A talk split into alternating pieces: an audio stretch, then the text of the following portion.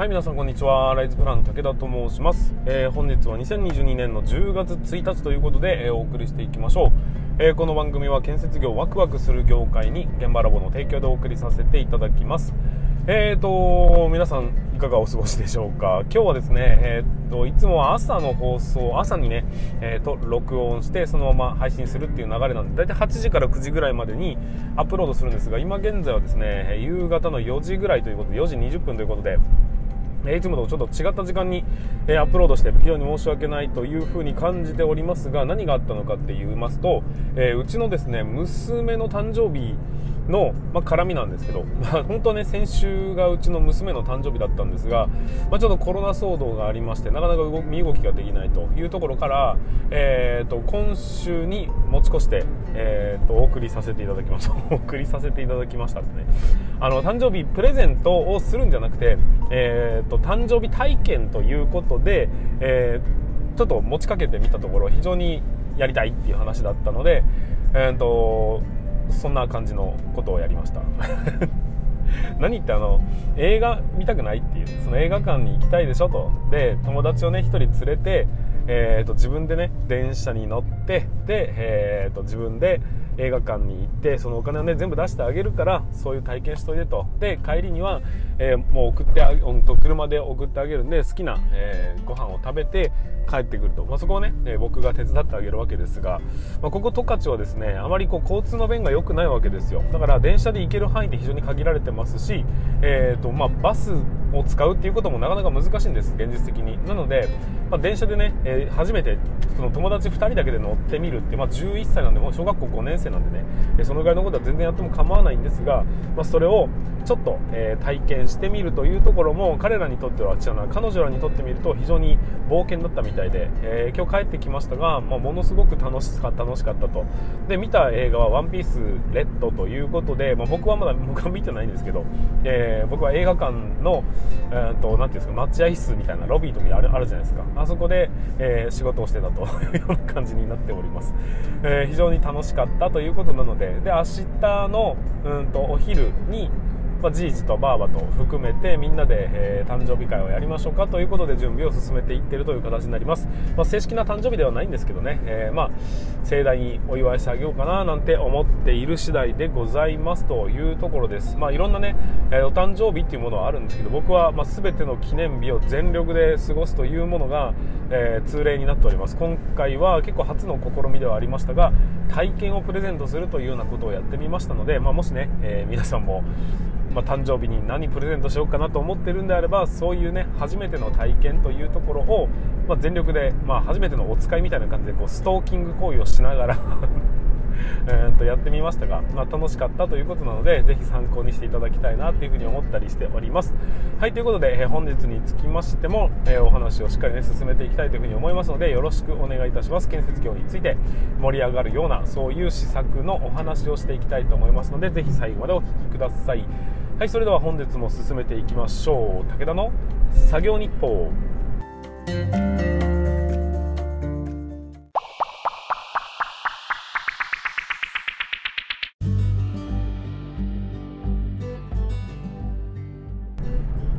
はいということで改めまして皆さんおはようございます。間違った。こんにちは。ライズバラの武田と申します。えー、建設業を持ち上げて楽しい仕事にするために YouTube チャンネル建設業を持ち上げる TV を運営したり現場ラボというサイトでは若手の育成現場の働き方改革のサポートをさせていただいたりしております、えー、この番組では建設業界のさまざまな話題や部下規制の話働き方改革の取り組み、えー、仕事力を上げる考え方などなど、え車で運転する空き時間を使ってお送りさせていただいております。なので多少の雑音につきましてはご容赦いただきたいというふうに思いますということで本日も本題の方に進めていきましょう。今日の本題は何かと言いますと,、えーと、休みを取れるバックアップ体制をということでお話ししていきたいというふうに思います、まあ、働き方改革を進めていく上ではどうしてもネックになるこの休みの取る休みを取るというその考え方についての、まあ、ヒントになればね、えー、幸いだなということでお話をさせていただきたいというふうに思います、えー、本題に入る前に少しだけお知らせをさせてください、えーと、今現在ですね、えーと、と新規入場者教育というものの動画を作るというサービスをさせていただいて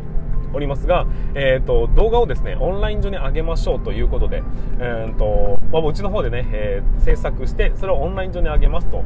いうことを、えー、開始して事業として開始しております。で特にね、え今推しているのが、え住宅の現場について、え基本的にはそのね掛け持ちが多いような、え住宅現場に対して、え無人化することって多いですよね。職人さんだけっていうことになることが多いわけですがそんな中でも、えこのオンラインに上げるという、え動画を作ることによって、え教育って可能なんですよと。で安全 DX をねしっかり進めていきましょうというような取り組みなんですが、まあ、QR コードを発行しますんでそれを、まあ、現場のね、えー、まあ、トイレのところにでも貼っとくわけですよ。そしたらその QR コードをピッと読み込めば、えー、各自のスマホで教育動画がスタートするというような、えー、非常に手軽にできる、え教育、うんと安全のね、えーと、施策ということになりますので、まあ、これによってまだまだ、え住宅の現場というのはどうしても安全がおざなりになってしまう部分ってありますんで、えそれを一歩他社よりもね一歩リードする施策として導入していただきたいななんていうふうに考えている次第でございますというところで、えーと、よろしくお願いいたします。さあそこそう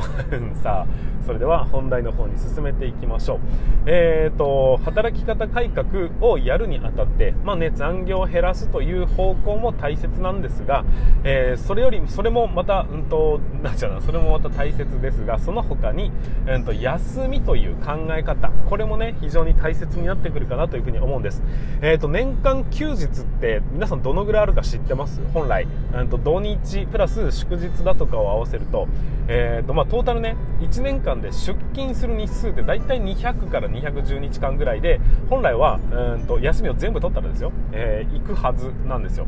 ところがどっこい、えーと、現在の現場監督は、まあ、ひどいところでいくと,、えーと300日以上稼働してるというような人たちも結構いるっていうのが、えー、現状になっているわけですよ、まあ、そんなところでね、えー、結局なんでなんだと。なぜ休めないんだって話になると。特にね中小企業が多いというふうに言われてるんですが結局、えー、人数がギリギリの状態で運営しているために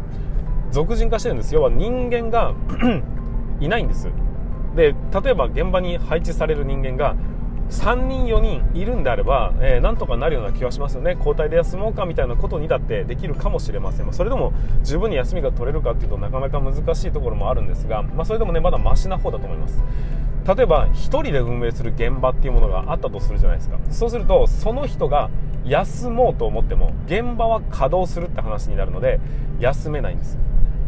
分かりますかね？この苦しみ。あのもしも熱が出てしまったとか、まあ、いう風になったとしても結局休むことができないので、まあ、ずってでも張ってでも行かなければいけないというような、えー、状況になってる現場というのは実際少なくないんです。ちょっとした改修工事とかね、えー、結局その人しか知らない。その人が見積もりをやりその人が、えー、実際に工事をやるって話になると日程がもうね決まっちゃうわけですよ。そうすると、えまあ、店舗の状状況によっては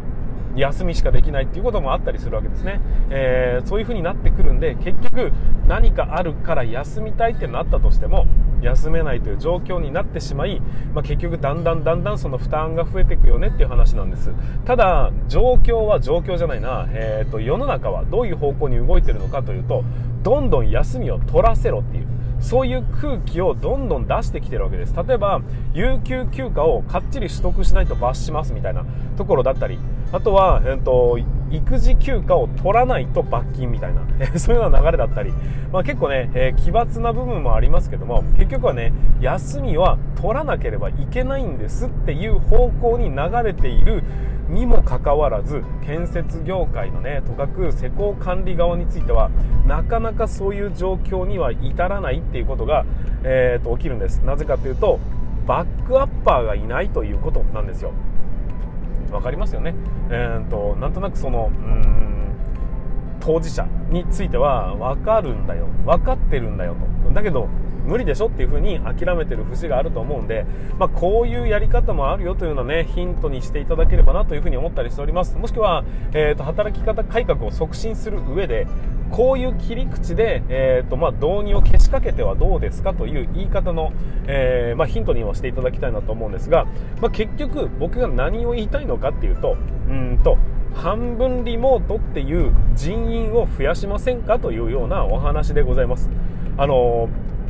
現場を知ってる人間というものが1人しかいないとか、えー、もしくは1年生と自分所長の、えー、チーム、まあ、1年生、2年生だとかね、まだまだ現場をちょっと任せるわというには、えーと、問題があるぞという人と一緒に組んでる所長とかね、そういうような人たちにとってみると、休みたくても休めないんです。そういう状況になってしまうんです。だから、状況を知っててる人というものをもう少し増やしませんかっていうのが、えー、僕からの提案です、えー、僕はですね去年から今年にかけてのうんと働き方改革の取り組みということで11の施策ということでお話、えー、いろいろお伝えさせていただいているんですがその時に半リモートっていう現場監督の半リモートという取り組みをしました、えー、現場には半分だけ行ったんですが半分は全部自宅で仕事をするというようなやり方をしてたんですでこれによって何ができたのかっていうと,、えーとまあ、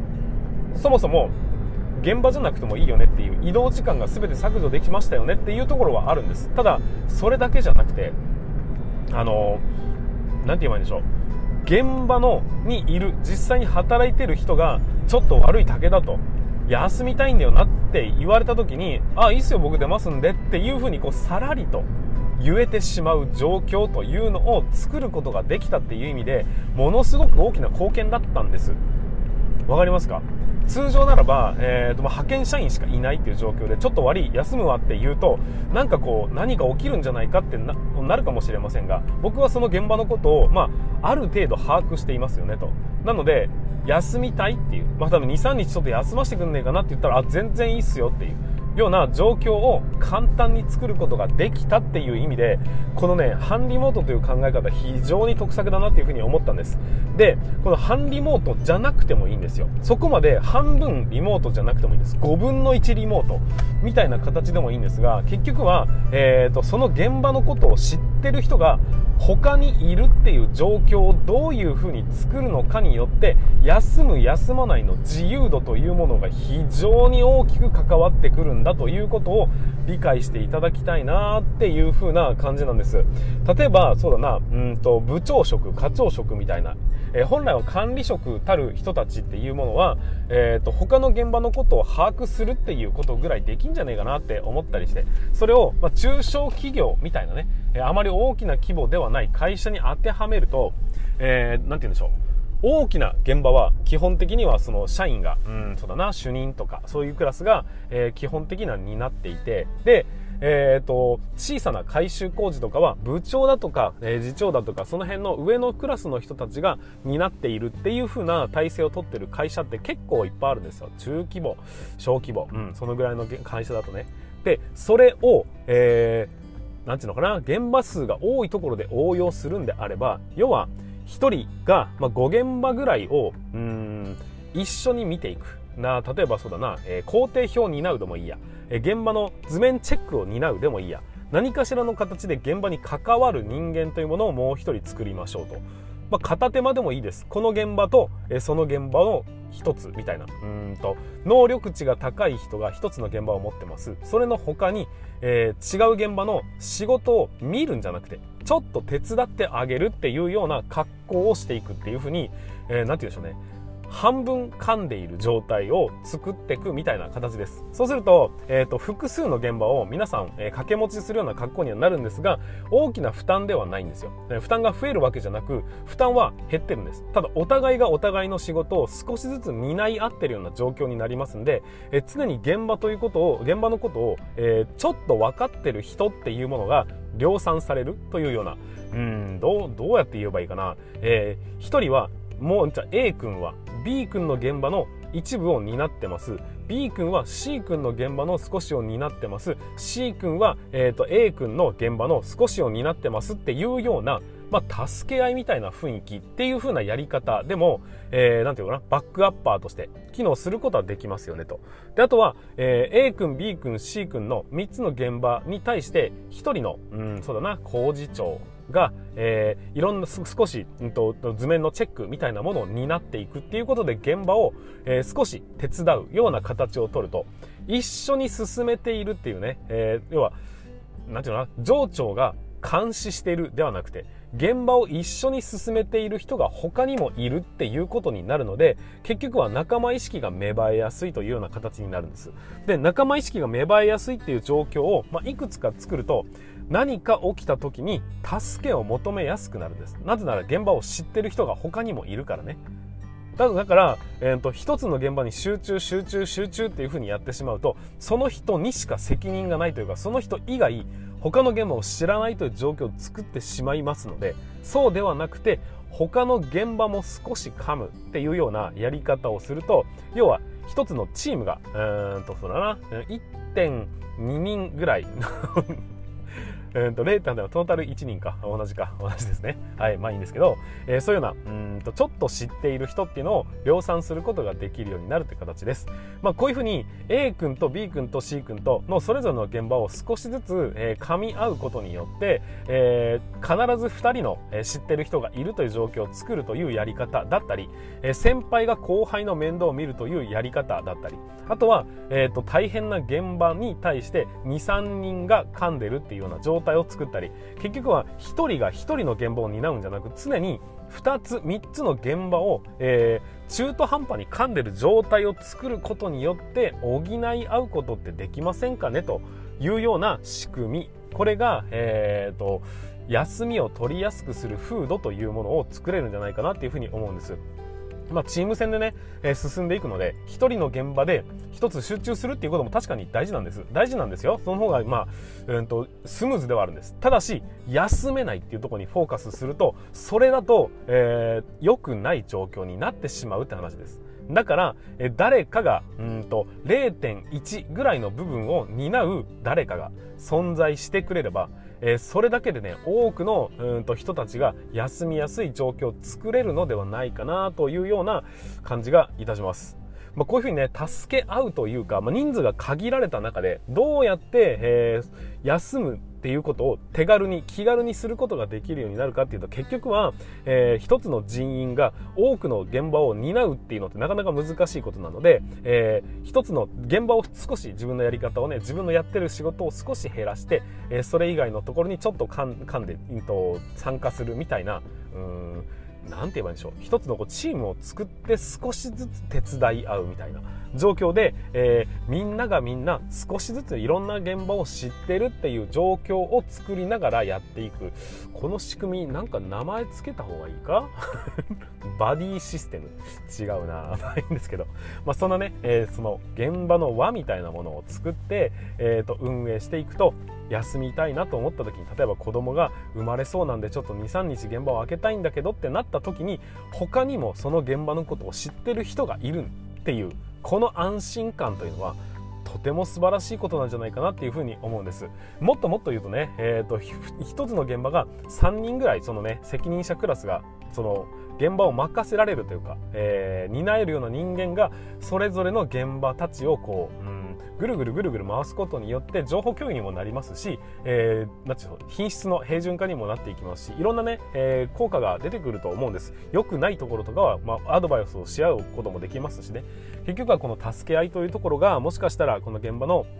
救世主になる考え方なのかもしれないというような、えー、お話が今回でございました。でまあコアエンジニアモデルって言って僕は、えー、一人のコアになる人間がいろんな現場を、えー、助け合ってき助けていきましょうっていう、まあ、起点となる人間が存在しての他の現場を助けていくっていうやり口も、えー、リモートをやることによって分業化することによって可能ですよって言ってるんですが、えー、その他にも例えばこういうふうにね、えー、助け合うというちょっとずつちょっとずつ他の現場のことを噛みながら進めていくというような、えところ。こういうようなやり方をしても結局は同じくね残業を減らすんじゃないですね。この場合は休みを取りやすくするっていうような考え方で、えーと、今回俺休むからみんなでそこを補い合いましょう。今回、ね、誰が休むからっていうふうにこう休みたい時に休める状況を確保しておくと。休むか休まないかはあとはね会社の方針ですしその人の考えもあるんでそこまでは、えーと口出しはできませんがただ休むことができるけど休まないのか。えー、休みたいけど休まないのか。休まないと状況は一緒かもしれないが休める状況なのかどうなのかっていうところって非常にね精神的には重要だというふうに思っておりますのでそういうふうなね、えー、まあ、考え方柔軟な対応ができるように常に自分の現場は自分しか知らないではなくあの人も知ってるという確保ができるようにするためにはどうしたらいいのかという方法をね考え続けていただきたいなっていうふうに思ったりしております。その一つのヒントにしていただければなということでお話をさせていただきました。はいということで本日につきましては、えー、以上にさせていただきたいと思います。ちょっとね、うん、まだね考えがかっちりしてないのでふわふわした喋りになってしまいましたがご容赦いただきたいと思います。これがね何かのヒントになっていただければ幸いでございます。はいということで本日も最後までご視聴いただきましてありがとうございました。また明日の放送でお会いいたしましょう。それでは全国の建設業の皆様本日もご安全に。